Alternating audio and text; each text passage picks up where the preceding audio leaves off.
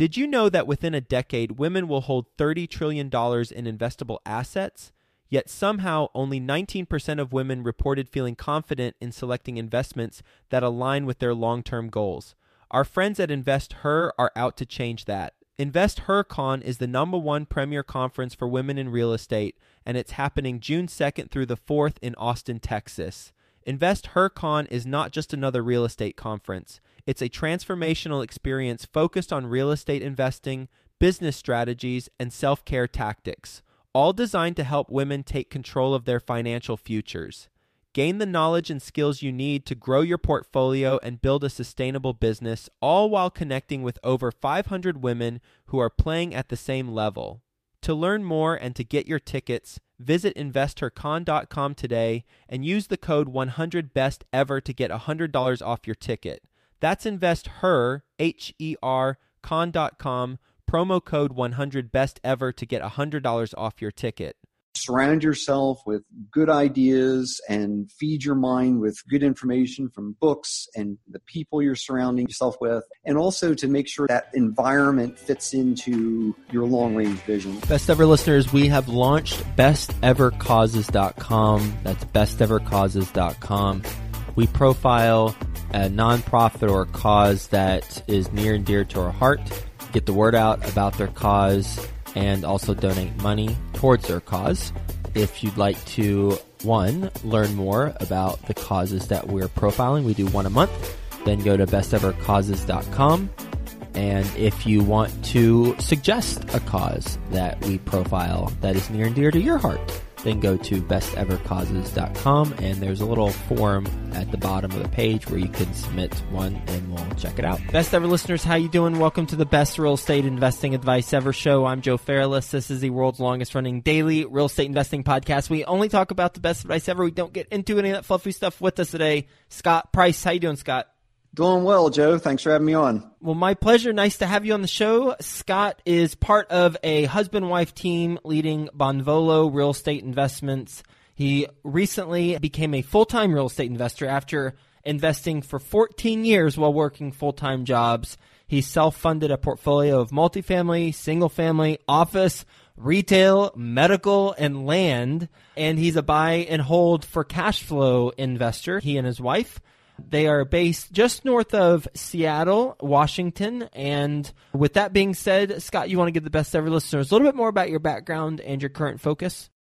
Sure thing. So we've believed a long time in the power of real estate for income over our, our long range plans. So what we did was a long time ago, we created a vision board and a plan for what we wanted to do, and real estate was a big part of that. So we started accumulating properties on our own. I actually became a full time real estate broker for three years, and uh, then I went back into team and program management positions at some companies.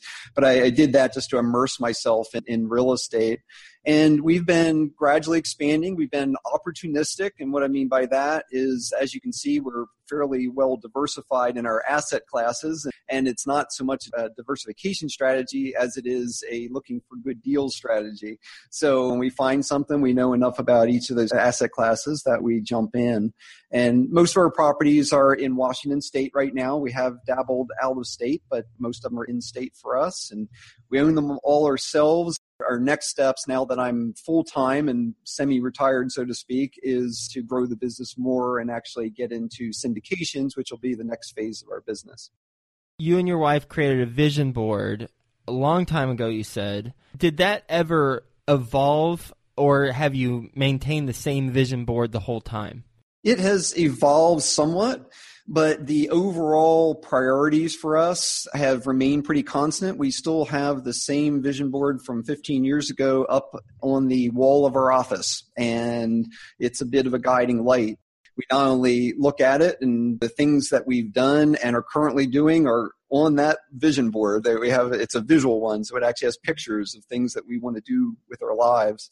And on top of that we make it more actionable by each morning i actually have a form that's printed out an eight and a half by 11 sheet of paper and it actually has actions related to that vision. So it's not just you know general what we want to have in the future, but it's what can I do today to help make that occur in the future. And that, that's important to us. And it's how we've been able to get to the point where we now are doing things that we really enjoy and, and real estate's our full time source of income. And we're also doing a lot of fun things on our own because of that income. Do you show that vision board to people whenever they come into the office? I do, and uh, What's actually, I recently gave a presentation at a local investors club, and I took a picture of it and mm-hmm. and and put it up in the PowerPoint just to show people what an example looks like. And some people said that that part of my presentation was actually the most important to them to really put it in a much broader context of why you're doing the real estate, not just getting bogged down in the details of real estate by itself. What's on it? What are some things? It starts about where we want to live. So three years ago, we moved to Whidbey Island. That's where we wanted to live, and we made it happen. And actually, through real estate, because there's not much of an economy here, so we had to create our own economy, so to speak. And we wanted to build a, an interesting, cool home on the waterfront with some eco building features. And we're two months away from moving into that and our main source of income is going to be real estate. That's on there. Uh, at that point, we didn't yet have a kid, and that was in the center of that. We now have a kid, and around family and friends, and then we have things about things that are important to us in terms of working with the community as well as our hobbies. What's something that has not been achieved that was originally on there a long time ago? I would say it's more that some of our hobbies change, so relatively smaller things. For instance, my wife put on there to learn the hammer dulcimer, which is a musical instrument and we had some dancing lessons on there. so, mm-hmm. and those have kind of fallen by the wayside, but I'd call those pretty minimal kinds of things. And, and we've replaced those with other interests. So they just got replaced over time, you know, smaller things like that. So the large stuff that you had on there from a business standpoint was achieved, correct? Yes. Yeah. So did you well, add in? Did you swap it out with new business stuff so that you're constantly striving for more? Yes. Uh, okay. Uh, so that's where the more specific actions of what we do each day come into play because on a vision board, it's really at the high level of we want our income as well as our wealth generation to come through real estate primarily. And it's at that broad level. It's not necessarily directly actionable, but it's a goal, it's an objective. And then in terms of what we do each day, yes, it's around uh, increasing our income, increasing our portfolio, and growing the business and what we can do around that on both the supply line or the deals coming in as well as the capital side of the equation. And clearly, this is a critical component to what you do because of how you have it incorporated in your daily routine. That's why I asked a couple follow up questions about it. And last follow up question, then we'll move on to some of these deals that you've got, is the printout that is printed every day. Is the only question on it, what can I do today to help make this occur? It has four main goals that we're currently focusing on from that long range vision. And then below that, it has, for each main goal, we have I would say on average about four actions and those are actions that are in the perhaps like six month time frame in terms of something to be accomplished. And i have a column on the right hand side that says at the end of the day did i do that? Yes or no or partial. So i grade myself every night basically. And we don't work on every goal every day. And what i do at the beginning of the day is i actually say which ones i'm going to do and what i'm going to do specifically for them that day and then at the end of the day i grade myself on what i actually did. Is it all paper or do you do electronic I'm a very electronic guy, so to speak, meaning I have everything on my laptop and my phone except for this. And I do scan them when I'm done just so that I have a record of them. But I've found that just having a physical piece of paper sitting on my desk with a pen beside it, and I look down it and it keeps me focused on what I need to do and I check it off. Yes, I did that it's easier, it's more tangible, and it's better than trying to find open some app on my computer and, and look for it in there. It's always sitting right there, and I just change it out every day. You were a full time real estate broker for three years, and then you went back to another occupation. Why'd you stop? Mostly because I was getting involved primarily to learn the ins and outs, of the legal side, the contract side of becoming a broker. I'm actually still a broker, but I don't represent clients. I just have it purely for investing purposes. And the main reason I got out was I was mostly working in residential sales, not so much commercial sales. I, I, did occasionally. And I really enjoyed working with the good clients that I had, but every once in a while, the tire kickers that would take six months of my time and result in nothing, uh, it just kind of got a little wearing. I just said, ah, I'd rather work on things that I know I can have really good outcome. It's a bit of a numbers game business, and you got to have that approach. And I like the positive numbers, but the negative numbers just wasn't that interesting to me. So I got out of it, but I, I kept the license going for investing. What type of full time jobs did you do in addition to the broker thing we already know about? I was primarily in either team management or program management positions with technology companies.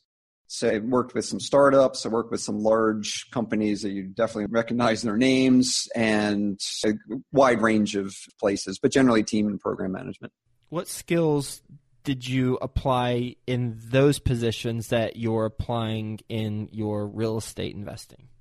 I would say the two biggest ones are one, coordinating, managing, and leading a team of people, because that's very important our business model in terms of the partners that we work with. And by partners, I mean things like property managers and contractors and attorneys and things like that. So that's one really important element. And then the other important element I would say is project management in general. In other words, being very organized and on top of things. And my earlier background has been in project management, and I found that's helped me quite a bit as well in real estate. You got multifamily, single family, office, retail, medical, and land. Is that accurate?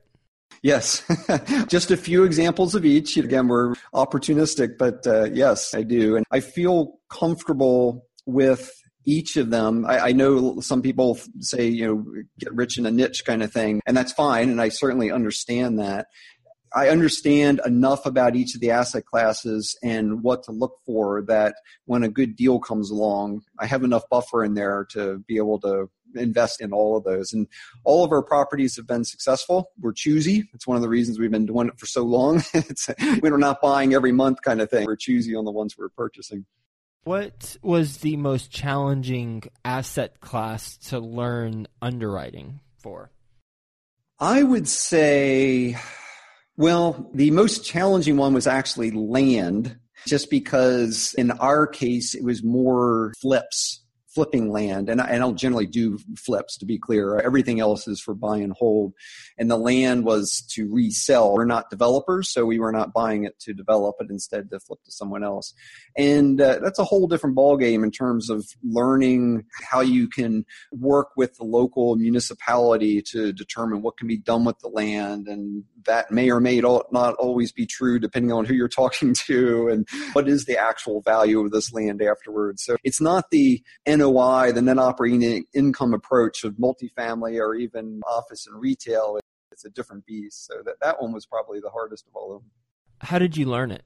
It's a combination of things. Number one was reaching out and talking to people, getting to know people who had already worked in that area, meaning had already done both land purchases, land sales, and then had just done some flipping in general. That was one thing. How'd you uh, find them? Also, wherever I could, I would uh, certainly read books, listen to podcasts, things like that to get other people's experience.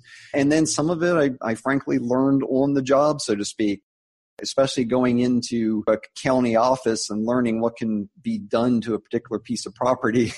There's some that you can learn from others, but you, you got to stand there in that line and talk to that planner and, and learn some on the fly. And there's a little bit of risk to that. That was the riskiest part of our portfolio by far, just because of all the moving parts on that one. How many times have you invested in raw land? I would say probably five or six, something like that. What were the results, lowest and best? What are two examples? Yeah, I would say I had two examples where I just made a little bit of money, and in retrospect, I wouldn't have done it just because the amount of time I invested relative to the, the amount of money I made, it, the, the hourly rate, so to speak, wasn't very good. And then on the other side, doubled a couple of them without actually even going through all the entitlements and all that kind of stuff. So it's been a range. For the lowest one where your hourly rate wasn't worth it other than the education that it gave you, if you were presented that same exact opportunity but in a different disguise in the future, what would you look for that you didn't look for initially on the other one? I would do more due diligence upfront with the local government, whoever that is, if it's a city, if it's a county, whatever it is. And uh, I would do more in advance. In both cases, I did some. Certainly, I didn't just buy it and then figure it out kind of thing. But at the same time, there were some nuances the folks in charge, so to speak, at the local government just didn't go out of their way to tell me and I had to kind of find out on my own. So there was that risk. And, you know, again, they, they turned out okay in the end, but that was the biggest learning there. And I don't do land flips anymore. It's interesting, but uh, that's something that's in my past. I'm more buy and hold for cash flow at this time. And I'll ask you about some of those buy and hold investments. One last follow up question on the land. What were some of those nuances that you had to learn kind of the hard way throughout after you got into the process? Yes. For instance, one example, I purchased 72 acres that was near a beach town and it had the potential to be subdivided, but it had this very unusual overlay on top of it that was related to this resort zoning. And the trick was to essentially get rid of that resort zoning so that it could be subdivided. And essentially, to boil down a much longer story, I was told wrong information by the people that I initially talked to before I bought it. So the lesson there was not only to talk to them, but to double check and actually look at the wording of the whatever regulations or, or zoning is involved and not just always take their word for it because they just literally just told me wrong information that I went in on. Multifamily, single family, office, retail, and medical which one's your favorite? I would say my favorite is multifamily. That is pretty consistent with a lot of people right now, which is the problem. so, in other words, there's a bit of competition in that area. But at the same time, that's generally my favorite. And the, the reason for that is if you've done your due diligence, we always start at a really high level. We never start at the property level. We always start at the overall market level. We look at the local economic drivers. We're looking at what's being built in the area, all that kind of stuff before we even get down to the details. What is that property's NOI or anything like that? And if you get that larger scale aspect covered, meaning the, the local market and, and its drivers, then generally speaking, multifamily can withstand some ups and downs in the economy, and there's generally going to be demand. And even if things go bad, you might have to reduce your rents, but you're not going to have some vacancy, that kind of thing. When you get into office and retail, I really like the fact that you can get into triple net properties, which for those the any best ever listeners that aren't familiar with that is basically properties that the tenant takes care of everything essentially. They take care of the property taxes, the insurance, their own maintenance, things like that. So it can be fairly turnkey, hands off, kind of easy. Also, they tend to have very long term leases. So you, know, you, can get five year leases, even more. I just got a 10 year lease, for instance, on one of my properties, and that's great. But the downside is that sometimes on those properties, when it goes vacant, it can be perhaps, depending upon your market, it might be a year until you get that actually filled again. We've never had one go that long, but we have had one that went six months while it was vacant and it's just sitting there. You know, we, mm-hmm. we still mm-hmm. have to pay the mortgage and, and pay the expenses. So that's the main risk a lot of times with office and retail is you've always got to be thinking about who's the next tenant and it's much more involved than who's the next tenant in a multifamily to think about you've got to think about okay is can this be a restaurant and if it's a restaurant what other restaurants are in the area and might they come there or might they go somewhere else so it's a whole different way of thinking that triple net lease was that a retail or office that example that you just said? The one that went vacant for six months. Oh, that was actually a medical office. Medical office. All right. So, month five of six months, let's take a time machine back. You don't know, since we're in month five, that you're going to get a lease. What are you considering in month five, and what are you doing? A couple things. One of them is I've generally bought with enough flexibility that if I need to reduce rent, I will, but that's obviously not the first step that I'll take. I certainly will increase marketing. I generally, even though I am a, like I said, a broker myself, I almost always work through other brokers and I try to work through the best brokers. So I buy through other brokers. They just treat me as a buyer. I just have to put a little note in the in the contract that says buyer is a Washington State licensed real estate broker, and that's it. And then in cases like this, I would market through a commercial leasing broker who ideally knows his or her stuff and also is actively marketing it. It boils down to making contacts. A lot of times when, when there is a lack of demand, then it can be one on one contacts to local similar companies or whatever it is, you know, office or retail, and actually seeing if they'd be interested to move for instance, in that case, we were listed with a commercial broker, but my wife was actually the one who got the tenant, and she literally walked around to local medical offices with a flyer and brought them in and told each individual office or whoever she could talk to uh, about our property. And that's how we got the tenant. We didn't get it from the internet. We didn't get it from the broker. We got it through my wife walking around with a flyer. In that case, does the broker still get his or her fee? Yeah, it depends. So officially, yes. In that particular case, we have a really good relationship with that broker. I've also purchased other things with him, and he just said, "No problem, you got the business, and uh, we'll do other business again in the future." But officially, by the contract, generally speaking, most contracts would say that they would be owed a fee. Do you still have multifamily, single family, office, retail, and medical and raw land in your current portfolio? Yes. Which one takes up more of your time relative to others? Multifamily. Even though we have property managers for all of our multifamily properties, that's been a really important part of our business model is wherever possible to include property managers and not to self manage, especially on multifamily. But nonetheless, there are things that we have to make decisions on, and there's water heater breaks and floods the next door unit and, and all that. And we go and check it out and, and determine next steps and things like that. And tends to be more drama the difference between a medical office tenant, well established professional environment, they just pay their bills and take care of everything, versus the drama and the complexities of multi unit buildings can be significantly different. So, multifamily tends to take most of our time. What is your best real estate investing advice ever? The thing that I've found most important is to create an environment. And what I mean by that is be sure as you are going into your real estate investing career or whatever that is is to surround yourself with good ideas and feed your mind with good information from books and the people you're surrounding yourself with and also to make sure that environment fits into your long range vision. So to me, that's been the, the driving force for us. And, and I think that if you get into the nuts and bolts of real estate that and, and you and you miss that broader picture and you don't create a positive environment for yourself, you're missing a, a big part of it. And you actually may not stick with it unless you put that in place. Where did you get all of the equity for your deals?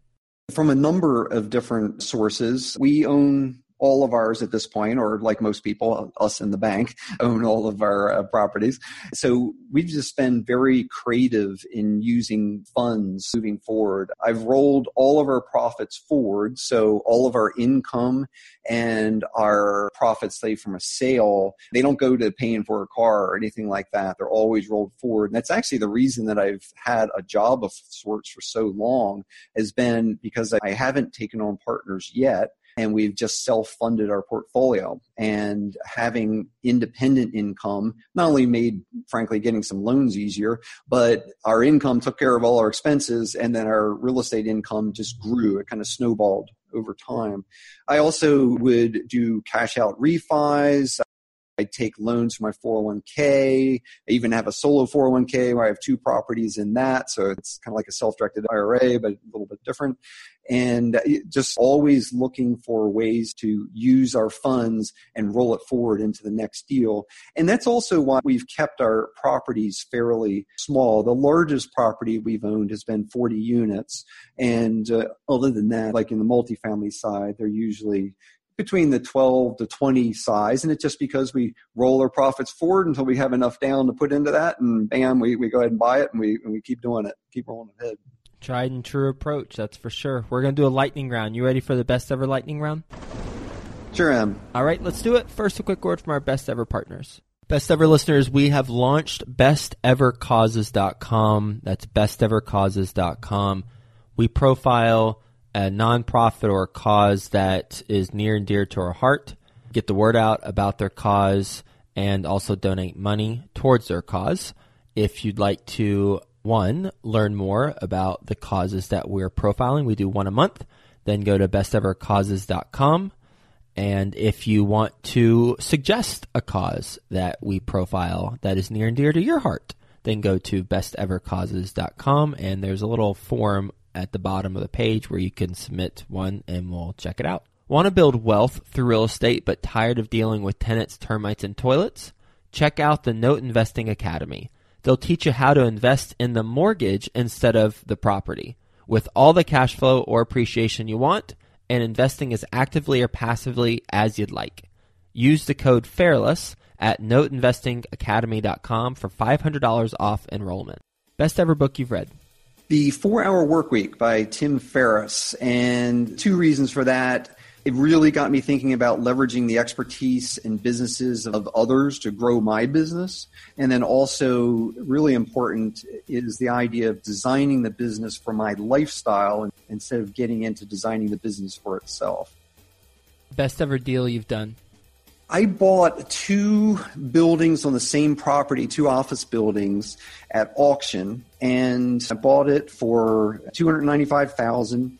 And to answer your question about creative financing is a good example of it. So basically, a family member had owned a house outright. I said, "Why don't you get a loan at four percent? I'll pay you nine percent interest only loan. You make the spread." So they put in two hundred thousand. I put in a hundred thousand and then bought it because there was a time after the auction to put in the money.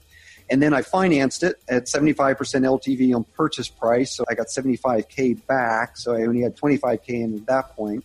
And even though it was 50% occupancy at that low of a price, it still was generating about 25,000 a year in net income after all expenses, including the loans and everything. It was still generating about 25,000.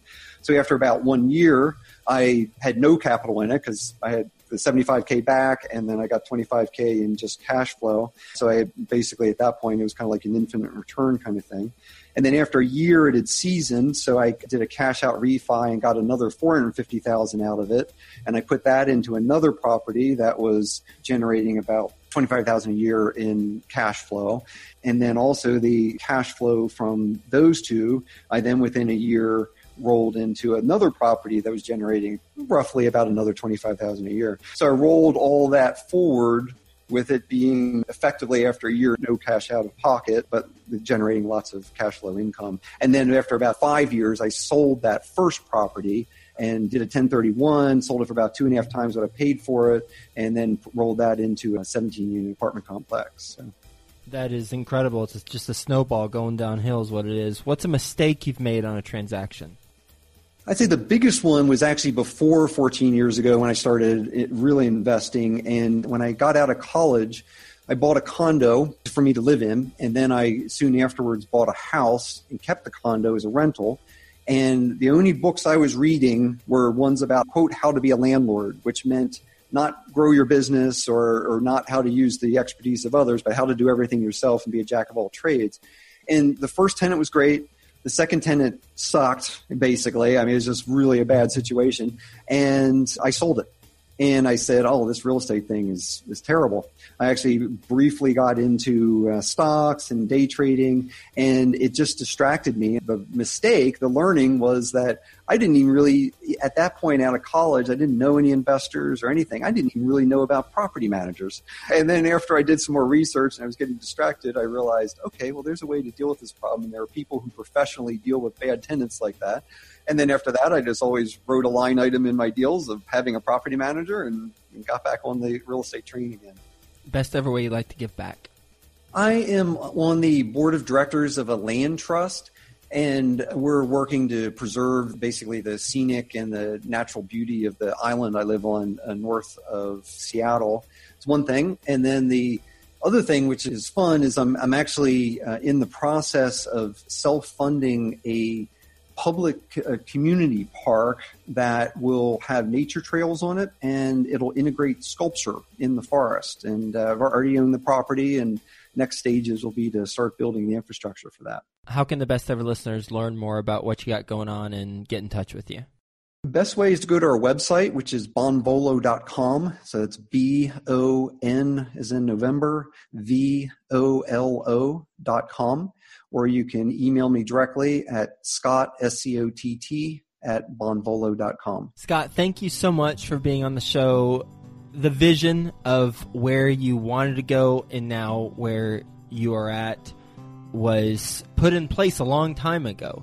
And it's constantly a reminder for you and your wife of what you want to achieve and how specifically you're going to do it because you have a process in place on a daily basis that you fill in and you have accountability for yourself on that day. You said you grade yourself each day on your progress. Really, really not surprising to me that you've accomplished what you've accomplished since you've been so laser focused on this for over a decade, a decade and a half. And loved hearing about pros and cons of triple net leases.